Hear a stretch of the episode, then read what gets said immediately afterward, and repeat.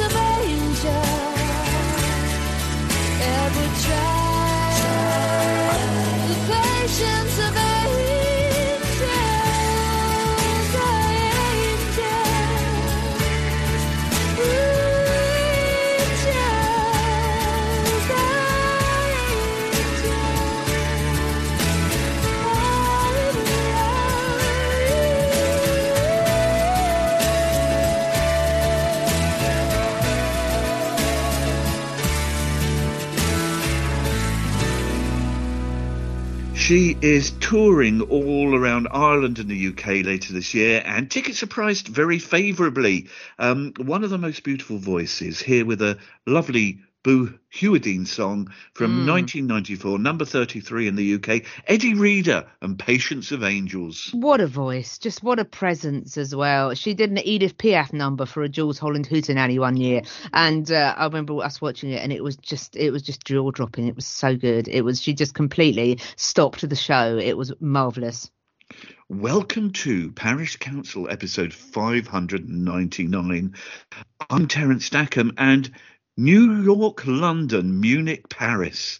Everybody talk about Juliet Harris. Oh, that is a cracker, Sir T. I like what you've done there. But amongst your finest work, some would say. I wouldn't say the same thing about myself, but anyway, hello everyone. just when you think there's nothing new to be seen or heard of the Beatles, Mm. here we go. Some bloke, John Bloomfield, suddenly realizes 60 years on that he taped at the front of the stage the Beatles performing at Stowe School in a concert in 1963. Now, it's hats off to the Beatles for honouring this gig because it had been booked some some while back um, before. But in the meantime, their fame was taking off, and uh, for example, the Please Please Me album was in the top Yes. ten in the UK. But on April the 4th, 1963, after a, a recording session at the BBC, the Beatles popped along to Stowe is so School. adorable. I love this that they still went to play at a, a, it's, a, it's an amazing it's so thing. They, they, they could easily have cancelled, but off they went to Stowe School in That's so Buckinghamshire, great. played 22 songs, ate, ate chicken and chips with the staff, Lovely. and spent the night at the nearby Green Man Hotel. Excellent. Now, Jules, this lost tape from 1963, you've managed to have a listen to a sample of it.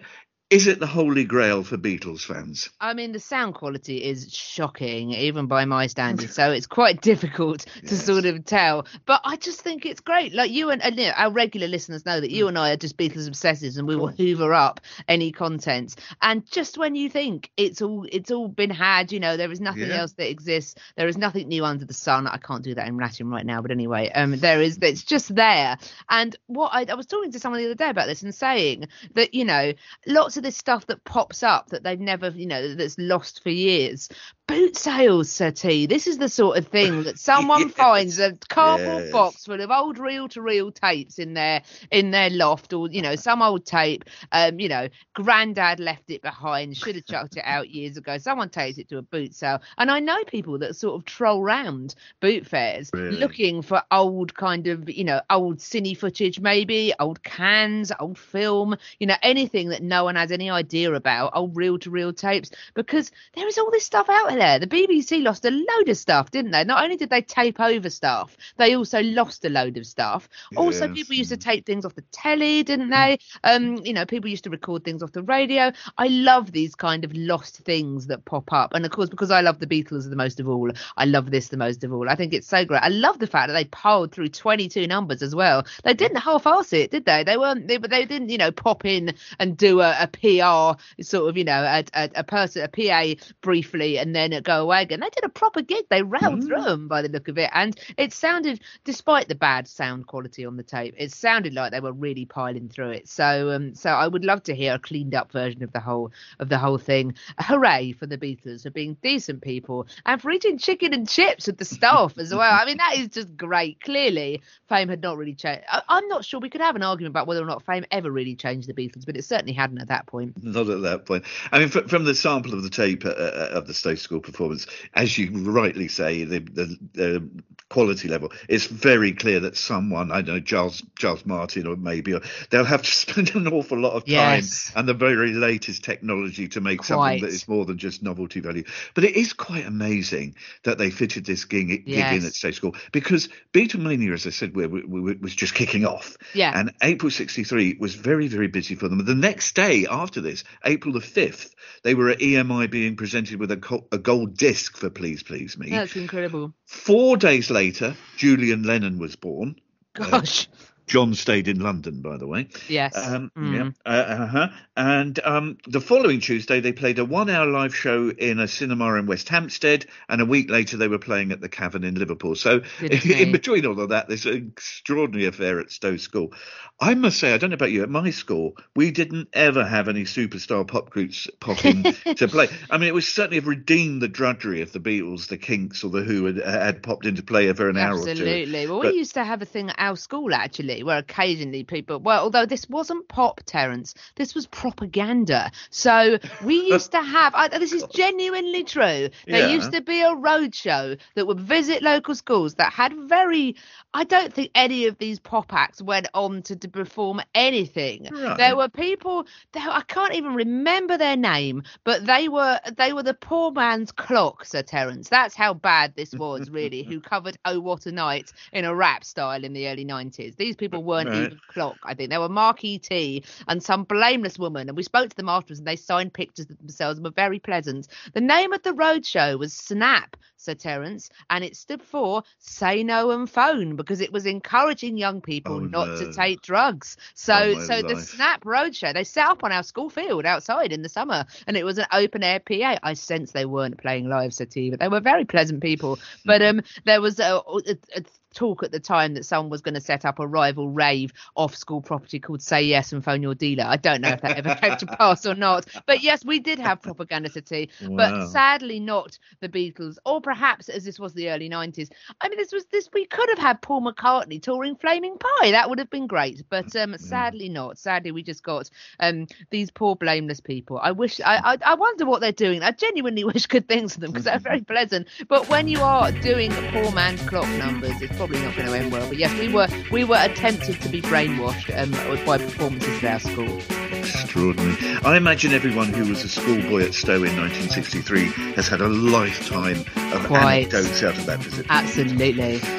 Coming right up, the vexed business of audience behaviour. Ta- it takes another downturn. Oh no! Just when you think you've heard it all. That's right after magazine.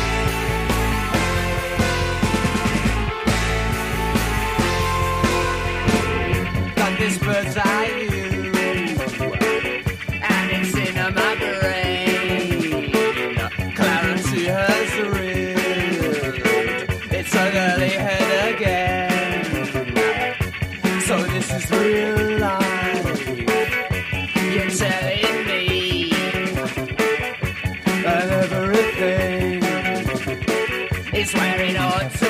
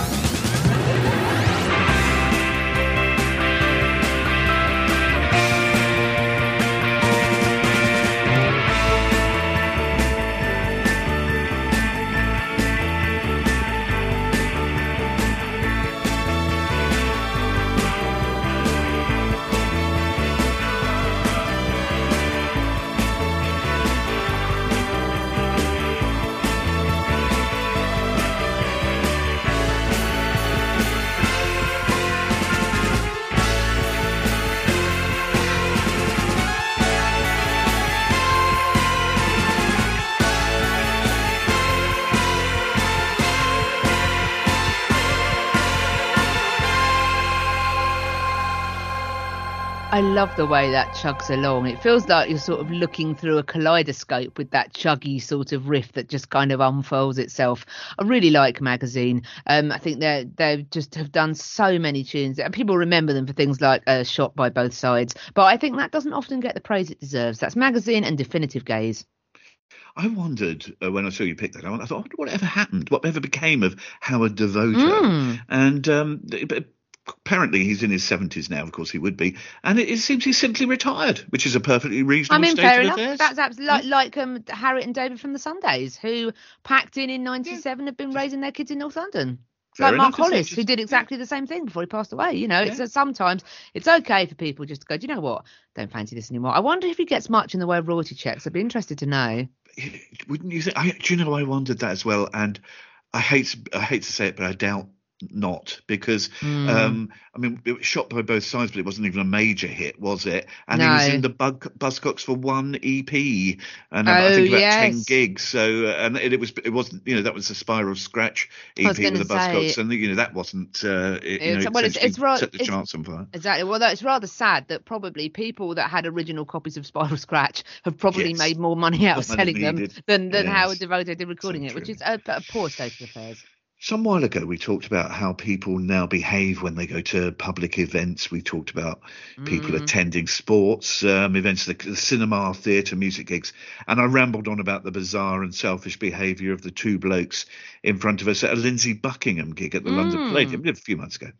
Who at were, the time, who were um, experiencing an alternative reality by the they, sound of they certainly were. They were in a different uh, time space continuum to the rest of us, definitely. Um, back then, I said we we decided to give up on, in particular, music gigs. As well, you see, the other thing is, as you- as you probably know, as uh, even at seated events now, everyone stands up, or a large number of people stand up throughout the whole thing. And at my age, I Mm. just don't want to do that. Um, exactly. There's a lovely bit in The Simpsons where a football crowd gets up and Otto goes, "Sit down, sit down. You're ruining it for everyone." And uh, that was quoted to me when, regrettably, I stood up at Wembley recently as the goal went in for England versus Brazil. But um, but yeah, I do I do agree. It is a bit annoying because it ends up with this kind of you know Mexican wave of It everybody does, ends up exactly. standing, and that's not yes, the point of three stadium. people stand up, so the six people Yeah. behind them who can't see stand up, so the 18 people behind them, and so on. Exactly. As as we discussed, general behaviour of people at gigs is is often really bad, with Mm. audience members conversing really loudly, scurrying about to get drinks and food, Yeah. texting, WhatsApping, and Well, the, the performance seems to be incidental, It- a sort of a yeah. background, a background noise rather than something they've paid to see. And apparently, be- behaviour is continuing to head downwards because, Jules, you've been looking at a situation where last week the police were called to the Palace Theatre in Manchester to drag audience members out of a performance of The Bodyguard. But on the other hand, your The Guardian, Jules, says it's all snobbery from toffee nosed people. Well, it's interesting, isn't it? Because there is a sort of a middle ground to be struck here. And you, you, you might remember, City, and our listeners as well. Speaking, uh, it would have been a, a worrying amount of years ago now. It would have been about five years ago. I went with my mum to see Motown the musical, the Berry Oh, Gordy yes, production. When I went to uh, when I went to the theatre in London, I think I was at the Palladium. I can't quite remember now. And there were quite snotty notes up, um, saying, you know, all you budding Diana Rosses and Marvin Gayes, can you not sing along? It ruins the performance, basically. And we said at the time, you know, we thought that was a that wasn't terribly well phrased. We thought that was that came across as a little bit snotty. Having said that, like you so rightly say, this performance of the bodyguard, people do always take things to extremes. This is happening a lot. Um, Beverly Knight was in the musical, I think it was called The Drifter's Girl, um, recently, and actually interrupted a performance to beg people to stop disrupting it.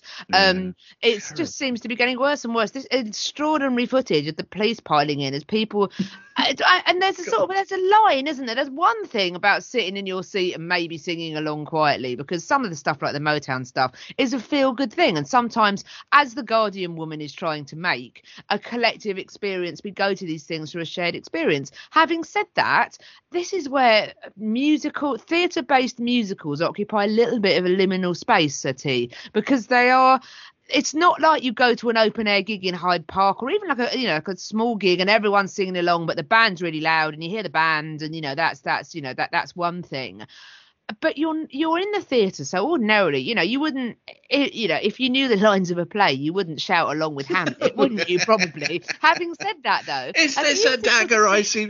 Exactly. Yes. Drop the banger. Alas for Yorick. Lights, uh, light cigarettes. Um. Yeah. So, so a musical is is kind of in a slightly more vexed space, I suppose, really, in that you're in a theatre environment, but you are, you know, you are having this music kind of blasted at you, often by very talented performers. And I think it's worth mentioning at this point in time that there are loads of people that perform in musicals in London, loads of cast members that never particularly come famous, even in Theatreland. There are loads of people that are just really, really good who we saw in Motown. I can't remember who any of them were, but they were brilliant and they were so talented and we had a great time. Um, but it seems like people always have to take things too far. I suspect drink had been taken. That's usually the answer to these things, isn't it? And or other substances. And it's just really frustrating. And I can see the collective experience point, and I can see that musicals occupy a rather strange space when they are when they sort of are in theatres, and that you're in a theatre, but you're watching a sort of a musical thing. Having said that, you know, this behaviour wasn't acceptable. Fights broke out. You know, it was it was pretty dramatic. So I feel I feel for the performers. It's a hard balance between creating atmosphere and then people's boorish behaviour distracting from a performance. By the way, in this one, I saw a video clip, an iPhone shot clip, where what I, I- believe that the, the police were dragging the woman out because um, the lead performer was singing the key song "I Will Always Love You." Yeah, which and there's is this oh, woman it's on the a, an overwrought ballad, isn't it? this woman on the balcony going, and I will always. Oh my god. Arifa Akbar is the Guardian's chief theatre critic. and It was she who wrote this piece about rowdy behaviour in theatres being over dramatised. And she said it's all about posh people worrying about the kind of people who eat popcorn whilst watching uh, uh, Wagner's Ring Cycle. But the, the, the staff at the Palace Theatre in Manchester, who had to deal with the bodyguard incident, said they had to cope with, and I quote, unprecedented levels of violence. And then I also saw that um, recently, looking at other examples of this, the comedian Tom Houghton um, reported that a couple were having, and I can only describe this as an intimate relationship dear. during his gig in Belfast last week. Goodness me. And That's a woman- not on, is it? Really? It's not really on at all. No, imagine. Children, look over there. Um, no, no, no, don't look there. Look there. That- Um, look somewhere else, yeah. Yes, indeed. A woman who is uh, a front of house assistant at uh, a Northern Theatre said that myself and colleagues have been physically assaulted. She was talking about in the last year, Hmm. broken up fights, stopped people urinating in their seats. What? and Being screamed at. And in her experience, she said, as we just said about the bodyguard, large touring musicals are the most disruptive. So it's looking as if my XR from music gigs is going to have to be stretched to include theatre visits in case we get punched or urinated Well, upon. exactly. Musicals, particularly, I think you might be all right during, I don't know, the caretaker or something. But I'm not sure. I'm not sure if musicals are the place for you, or possibly me. I don't know. I suppose it depends when you go. The part of the problem is they've been colonised by hen and stag dudes. I think. Yes, Having said that, I attended a stag do, a, hen rather. Sorry, it should have been would have been about 15 years ago now. I think we went to London to see Chicago performed.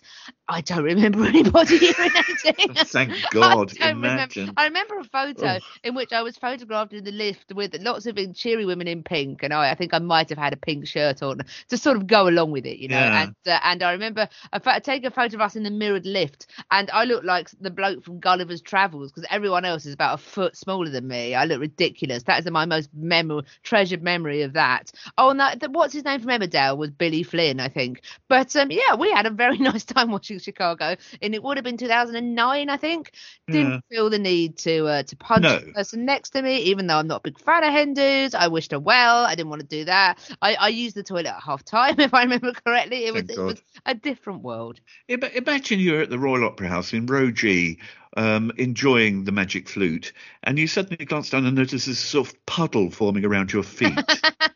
it's just not. It's just not, the it's thing, not is it? Nice, is it? I mean, oh, maybe she has a point about audiences. I don't know, but it is a little bit. um Oh, I don't know. It, I just uh, none of this, please, Sati.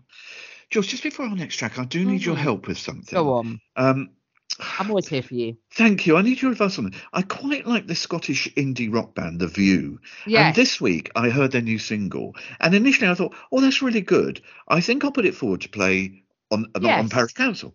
But these days, because we we um, are listed everywhere as family friendly, I tend to check the lyrics of anything we're going to play. And Oh, oh, well, now, oh. when I read these lyrics, I, no, there's no F words or anything like that. But Jules, I want to know: is this another case of me being oversensitive, or should the writer of these lyrics take a good long? Hard look at himself.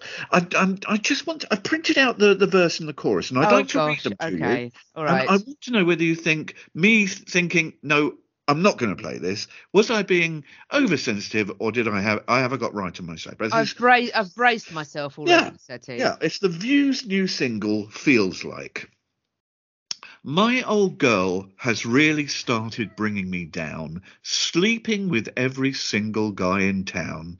I don't think her father knows just yet, turning all our goodness into shame. Now the chorus, and it feels like everyone is laughing at me, and the torture is a little more than I can believe. Second verse. Uh, uh, don't worry, there's only a little bit more. Thank you. She's a woman, a woman with the presence of queens, but pretending that I can't be the man of her dreams is really something I think she should stop, come on home to me and give it up. I mean, so this was written this year rather This than is the new single, yes? exactly. 2023 new single from The View. I mean, I always, I, I ne- they never quite, um, I never quite bought into them. Same Jeans was a reasonable tune you could whistle Yeah. along with one of their early hits. They've never settled the world on fire since. They always struck me as rather derivative, and it seems like they've they've listened to sort of Rod Stewart singles of the early seventies and decided because the singer is Scottish horrible? and it's got quite a belty voice, and yeah, it's it's guys, you can sound like Rod Stewart without doing those lyrics. I mean, it's it's just it's appalling, isn't it? Really, it's just so it's got nothing new to say, and what it has got to say is horrible, isn't it? So, um, so yes, it's a no from me, Clive. Good, no from me also. So I decided not to put that on our playlist for the week for this week, and instead chose the latest single from Emiliana Torrini and the Colorist Orchestra. Dim the lights, leave them shining faintly. This time of quiet really makes me sing. Little hand in mine, so warm and sleep defeated. Oh no, I'm listening. Uh-huh. Here's to all the roads that we've been down. From flights to falls, embrace them all. Long is the road to both, they say. Is that so?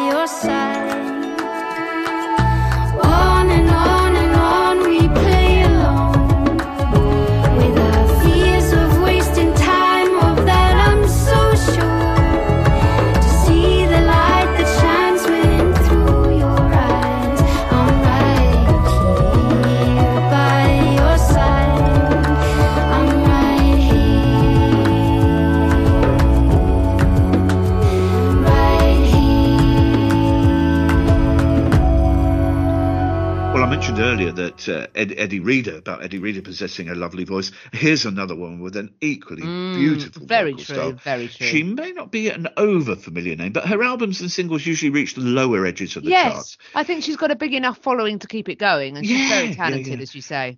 Track from this is a track from a new album, Racing the Storm, Emiliana Torrini and the Colorist Orchestra, and that was right here. Good. Um, whilst acknowledging that lists of the 500 best of this and the 50 Mm. greatest of that will they'll always be flawed because one person's work of genius is another person's total dud. Um, we, Yes. we do seem to like them as a launching we just pad. like them. They're just really interesting. They're always good fun. They're always Oh, for about. sure. Uh, we, we- it sort of helps us sort of remember our own favourites, I think. And this week, the Independent newspaper here in the UK has published its list of the 50 greatest TV episodes of all time. And to be fair to the fine indie people in uh, Finsbury Square, Yes. this is a list full of gold, including Yes, very much agreed. It's a good list. Got a couple here to start us off at number 49, uh, an excruciating episode of Celebrity Big Ooh, Brother yes, in that is a banger. 2016. Yeah. yeah, I'm cringing remembering Yes. when An- Angie Bowie was told in private that her ex-husband David Bowie had died, unfortunately, while she was in the Big Brother house, and she wandered back into the sort of public part of the house, saying, "Oh, you know, David's dead. David's dead," but another. Inmate thought she was referring to fellow contestant David Gest. And so this crossing of wires led to screeching, screaming, tears, physical confrontation. And then to cap it all, David Gest did Tommy a few months later. I'm so sorry to laugh. R.I.P. David Gest, but goodness me, he's asleep in bed with a cold at this point. There's an excellent um, episode of Julia Raeside's podcast, Box of Delights, by the way, which covers Right. this, which is worth listening to because they dissect it in in full, and it is just chaos, isn't it? It's I remember Yes. it happening at the time. Um, It's reality like a farce. It's It like a, like a scripted farce. It is, and, and and and it's your man from EastEnders that seems to calm everybody down. John, what's his name? He's the one that sort of explains what's happening. Tiffany Pollard, whom I did not know was some reality TV star, she's the one that absolutely kicks off. But um, yeah, like you say, poor old chaotic David Gest stumbles in half sort of unshaven halfway through to try, and then unfortunately leaves this mere, mere mortal Yes, coil a few a few months later. I mean, absolute chaos. A Big Brother started off great and then really did nosedive downhill, but it had some very memorable moments, and that is probably the best celebrity Big Brother moment, right up there with Jack Dee claiming to have escaped and explaining the conversations that he had with people on the road, which it turned out were completely made up, and he was then thrown out for climbing onto the roof. So, uh, so that's also a good a good experience. The Independent uh, put an episode of Gilmore Girls at number Mm. 32, and I continue to say that if anyone, you haven't watched I uh, haven't. this I've show, never seen an episode of Gilmore Girls. Oh, I hardly recommend yes, it. I mean, it's, everyone uh, says it's great. It's such a huge investment of time, I know, because you might think, Mm. oh, God, it's seven seasons, 153 Yes. episodes, but it brings together the very peak of comedy, drama, would love, writing, I would love to see casting. it. I would. We've got, a, we've got an acting. endless watch queue, but I will add that. he achieves the very difficult art of being sentimental without ever being sickly. So big, Yeah, big shout out to the Gilmore Girls. Um, now you've been you've been looking at this list, and you've got some that you want to tell us about, and I one or two have, that you feel should be on there, and so yes, on. I have. I'll, I'll rattle through mine fairly quickly because I've got quite a few. But some of them are in the sort of the lower end. you can split them because I've still got four more to Oh, great. Okay, well, I'll tell you about two then. So, Yeah. 46, Six Feet Under, Everybody's Waiting, which is the uh, season finale and the series finale. Um, Six Feet Under, I'm not sure if you remember it, it was a, a drama, uh, an H, but one of the Mm. first big HBO prestige dramas. And I completely fell in love with it as a teenager. I had a very off key sense of humour that was set around a family that ran a funeral directors. Um, and Yes. what they, what the series opened with the father of the of the of the funeral directors dying, and uh, you know the family having to pick themselves up from that. Um, this is probably a spoiler, but I don't think it is because this went out in 2005, and it's I think it's well known and discussed. Um, there is an incredible montage at the end. Um, there is a flash forward. It is six minutes. All you hear is Sia's "Breathe with Me," and or "Breathe Me," I think it is. A beautiful Yeah. song, and every single person in the main family's death is shown at different Oh, stages of their life and it is it is so emotional. I mean, if you've invested in these characters, which is easy to do because it's a brilliant series, there's some fantastic performances in it. Michael C. Hall, that went on to be Dexter, started off in this, his first big role. Um, it had um, Rachel Griffiths putting in a very good good performance. Some really great people in this, and you feel like you are watching people that you know and love die and it is just but it's very tastefully done and it's just an incredibly moving piece of tv it's worth watching the montage on youtube even mm. if you haven't seen the series i think but i would again recommend you add it to your watch queue if you haven't seen it. Okay. At number 26. also in i've got another one as well sorry we're doing two aren't we You're doing I two, but you, you left a gap. I thought I'm filling Yes, that I'm so sorry. Um, well, I can give you 45, the next one. And this is, I seem to specialise, Terence, Hmm. in series that end either in a sad way or a sort of ambiguous way. The Yeah. brilliant series Catastrophe, which was on Channel 4 in 2019, Sharon Horgan and Rob Delaney's sitcom, which a one night stand snowballs into parenthood in a dysfunctional marriage. It's brilliant. But there's this final episode, uh, which is just the ending. I don't think I've ever seen anything like it, Sir Terence. Um, again, this is a spoiler. If you do want to watch this, then then forward, you know, fast forward on. But we find this. Um, they've flown to America again, like David Gest. They fly to America for the Rob's mother's funeral, who is played by Carrie Fisher, just a few months before she Oh, then died. Yes. And the relationship between uh, Rob Sharon Horgan and Rob Delaney's characters, because they're in it as well. Um, Dennis Kelly, I think, might have written some of it with Sharon Horgan too. Um, just when you expect them to implode, you know, she reveals she's pregnant again. And they decide they're going to make a go of it. And they go swimming in an ocean to celebrate. And as it finishes, it pulls back to a sign, a warning of lethal riptides. Oh, And you see them disappear into the distance and then it stops. Oh, and you have no idea what happened. And it is just such an incredible ending because Mm. I still don't know if they lived or not, Terence. And I want to know if they lived or not, and I don't. So an incredible, an incredible piece of writing. Oh, well, at, um, as I was saying, number 26 in the Independent's uh, greatest TV episodes of all time is the two part finale of Lost. Also, Which- haven't seen this. You've picked all the stuff I haven't seen. I'm sorry. well, many uh, ma- many people predicted that the outcome that was the outcome. Um, many people, you know, had foreseen it and thought, well, that will be it. But the explanation it didn't detract from the weird, Hmm. dysfunctional, and zigzag journey that Lost took across its six seasons from um, 2005 to 2010, and that set me thinking that the first decade of the millennium, the 2000s Hmm. really were a golden age for Yes, American television because we also agree. had from 2000 to 2008 60 episodes of The Wire, which Yes. must have been a disaster for the Baltimore Tourist Board because it Well, portrayed quite. the city as one of the most bleakest Doesn't look places great, on does earth. it? Yeah, I'm No. not sure I'd go. Um, the no, I don't think I would. The Independent picked uh, an early episode in season one in its best of, but again, The Wire, like Gilmore Girls and Lost, worth exploring in full if you've if you've never seen it.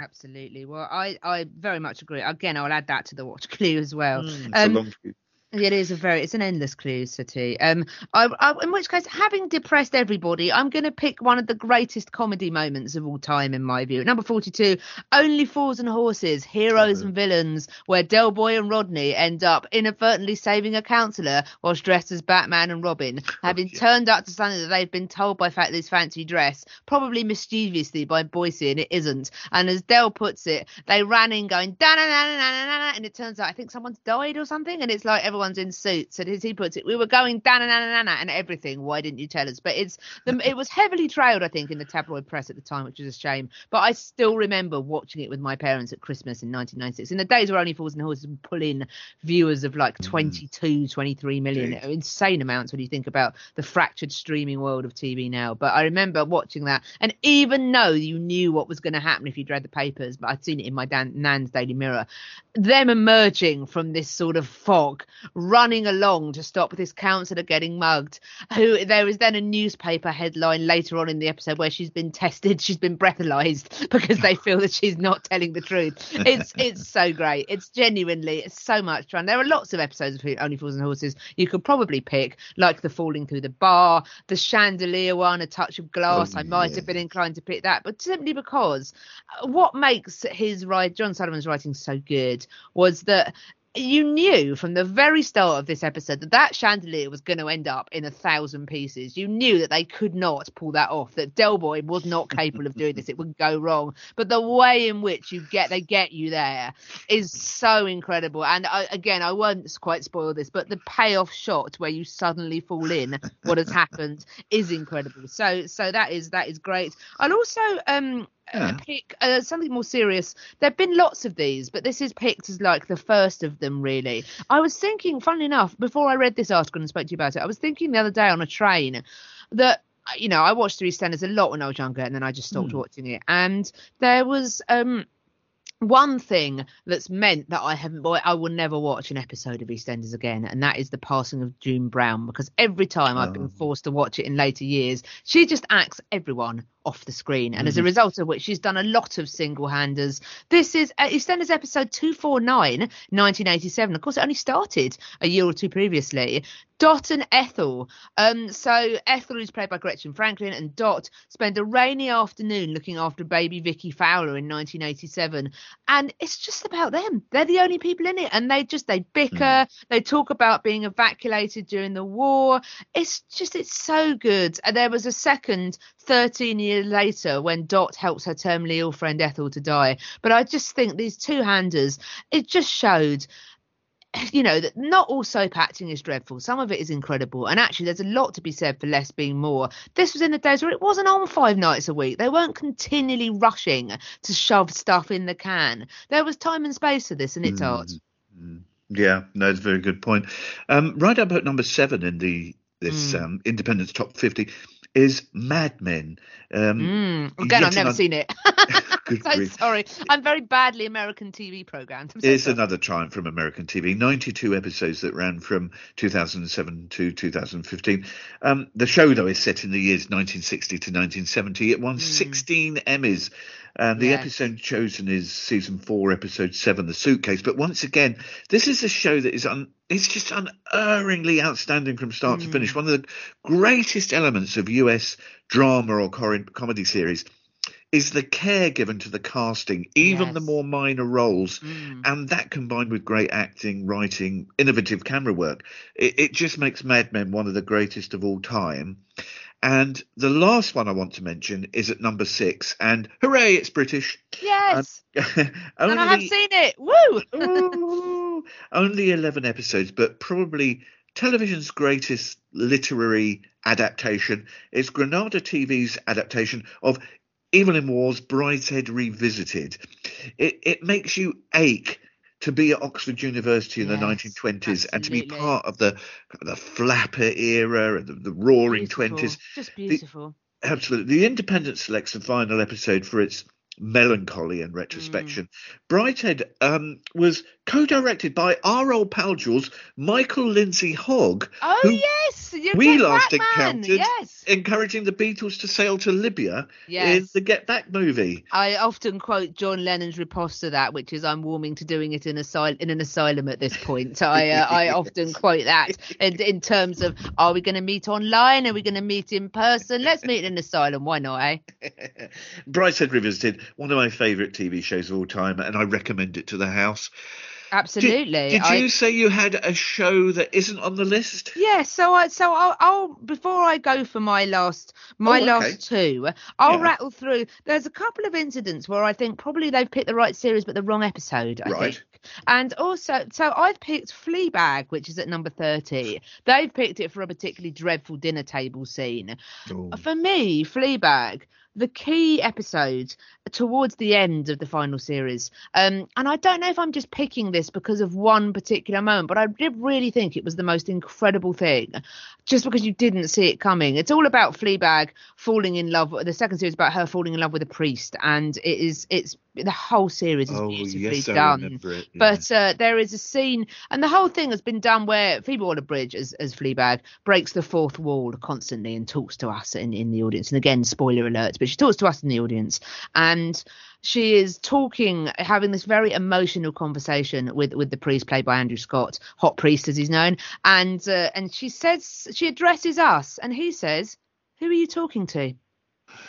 And and all of a sudden and she realizes he's the only person that sees her And it's such a powerful, powerful moment. I'm not sure I could have resisted picking that. Also, inevitably, there is an episode of My The Simpsons in the top 10. They've picked Cape Fear, which is genuinely brilliant. It is so good. Um, it is it's a parody of the film Cape Fear, where um, Homer's family end up having to go into witness protection. There's a lovely moment halfway through where they run the Simpsons credits again, but but instead the the, the thing that comes up in the clouds is the Thompsons because that is their new name. Um, there's so much that is great, but they say quite rightly throw a dart at a list of the Simpsons Yeah. episodes from 91 to 97, and odds are you'll hit one of the best TV episodes ever made. I was trying to come up. I was doing something the other day who's, who was a fan of the a casual fan of the Simpsons, but said, all right, okay, then show me some of the best episodes. And I was talking with a dear friend of mine who's a fellow Simpsons nut, and we tried to make a top 10 best Simpsons episodes, and I think we got to 19 before we gave up. I probably would have picked Who Shot Mr. Burns parts one and two. Did you have the monorail in it? Yes, I mean, Yeah. but it's a thing. Mean, you need the monorail. You just need, you know, you need all of these episodes. It's it's it's it's incredible. So so difficult task of them there. Um, I can give you my my um my top two from the top ten if you like. Mm, Sir T. please. Um, number. Um, oh no, this was 19. I thought this was it's 19. Um, I was a big fan. Uh, Unusually, Sir T. This is a American TV series that I'm picking. Um, Buffy the Vampire Slayer was a big deal for me as a teenage girl, as you can imagine. I loved it. I thought it was so great, and it was very good at stunt episodes where uh, where it almost wasn't a stunt. And there was this episode that's called Hush and um basically the sort of the the, the wire that it hangs on is that is it's uh, if you want to look it up it's season 4 episode 10 and it's an almost entirely silent episode. A pack of demons steal the voices of everybody in the town of sunnydale. So buffy and friends end up navigating the crisis during mime using mime whiteboards gesticulation. There is 20 minutes where you just hear an uninterrupted score by christophe beck and it is it's it's genuinely stunning. I would recommend even if again you might not want to watch all of the seasons of buffy the vampire slayer it is worth picking it out as is once more with feeling uh, i think from the next series where um a character casts a spell that goes wrong and the whole episode is a musical. Everyone sings their dialogue and the songs from it won awards i think. It's genuinely superb. So i would recommend that. Number four sir terence blackadder goodbye Ah, yeah. the series finale, the se- season finale, and the series finale. Um, Oh, wow. the as Very the characters. The characters have spent all of the first, uh, you know, the series trying to get out of going over the top, and their Mm. efforts are often comedic, but, but become increasingly desperate. And at the end, we see them go, and it's it's unbearable. It's it's it's just one of the most powerful pieces of TV ever. And I remember going on a tour of the uh, First World War trenches with um, my school when I was about oh 14, 15, I think. Wow. And I remember my friend had the audiobook and um, we were listening to it throughout the because we thought it was appropriate to listen during the trip. Hmm. And I still remember, I tell you what, Sir Terence, the only thing that is more upsetting than watching the piano chords on TV is hearing them on an audiobook and not being able to see the pictures, knowing what you're not seeing. It's it's incredibly powerful.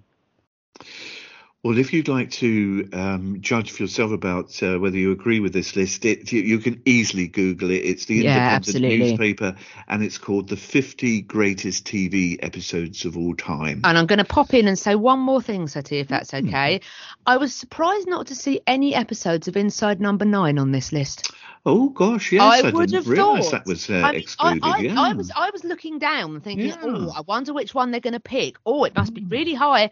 Not there. And I would have Hmm. struggled. The only reason I could leave it off a list is that I would struggle to pick which one was Mm. best. Probably the 12 Days of Christine, starring Sheridan Smith, as a woman who we see 12 scenes from her life. Yeah. And, and uh, you know, the gradual unfurling of what is really happening is incredibly powerful. I would recommend that. I, I would have put that in my top five, I think. That's one of the most interesting things about these uh, Hmm. lists is that it, it does provoke that sort of thought that you think, well, why isn't that on it? and why is that up in the top 10? I would have brought number 48 up to number exactly. 30. There's very few omissions Yes. from this list, but that No, it's very good, but me. you're right. That is a significant one. Thanks very much for listening this week. Good to have you along as always. My thanks to you, pals, as ever, and to you, Sati, for being Thank you. you. And whether in New York, London, Munich, or Paris, you can still find Julia Harris um, Aye. on the radio. I've only ever been to one of those cities, so maybe that's my homework for the next year. Yes, you can find me on noiseboxradio.com, live on Sunday evenings from 7 till 9 doing smooth sailing. Um, and then on, uh, I do a show called Lost of Words, which is instrumental, smooth sailing is yacht rock, etc. Lost of Words is instrumentals of all in those genres. That goes out on Thursday evenings at 8 at noiseboxradio.com again, or on Tuesday mornings at 11. And all shows are available to listen again on Mixcloud. Sorry, excuse me, mixcloud.com. You can have a look and find Noisebox Radio mm. and their channel, and that's all the previous shows. A band who I f- I feel really merit more commercial success than they've received, Jules. To Yes, present. I could. You know, you're preaching to the converted here, Mm. Sir T. They're also Brighton's finest as well, Oh. so they're semi-local to me. Joe Mount is a pop genius. A friend of mine who's a music promoter came to visit me a few years ago and said he's suddenly worked out how to do perfect pop, hasn't he? and he just he just has this incredible talent. This, even his early demos are incredible. I nearly picked one of those. I've been listening to them a lot recently. They've got this beautifully smooth sound. I think I've picked the Bay previously on this podcast, but um, I hadn't heard this for a very long time. And I think that the lyric is really clever, actually, and it's a little bit more refined than Your Man from the View Oh, and everything. And it's someone addressing addressing his friends. They seem to share relations with the same woman, and his argument is she's going to break both of our hearts. And I think it's very beautifully done. And the music is so clean you could eat on it as always. So this is Metronomy and Heartbreaker.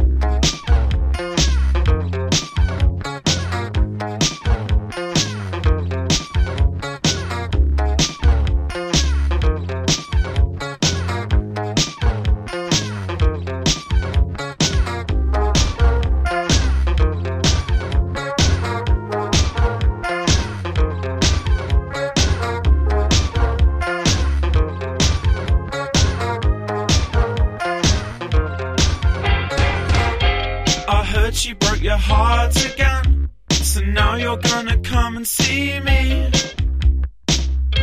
We're back to the start again. When she gonna set me free?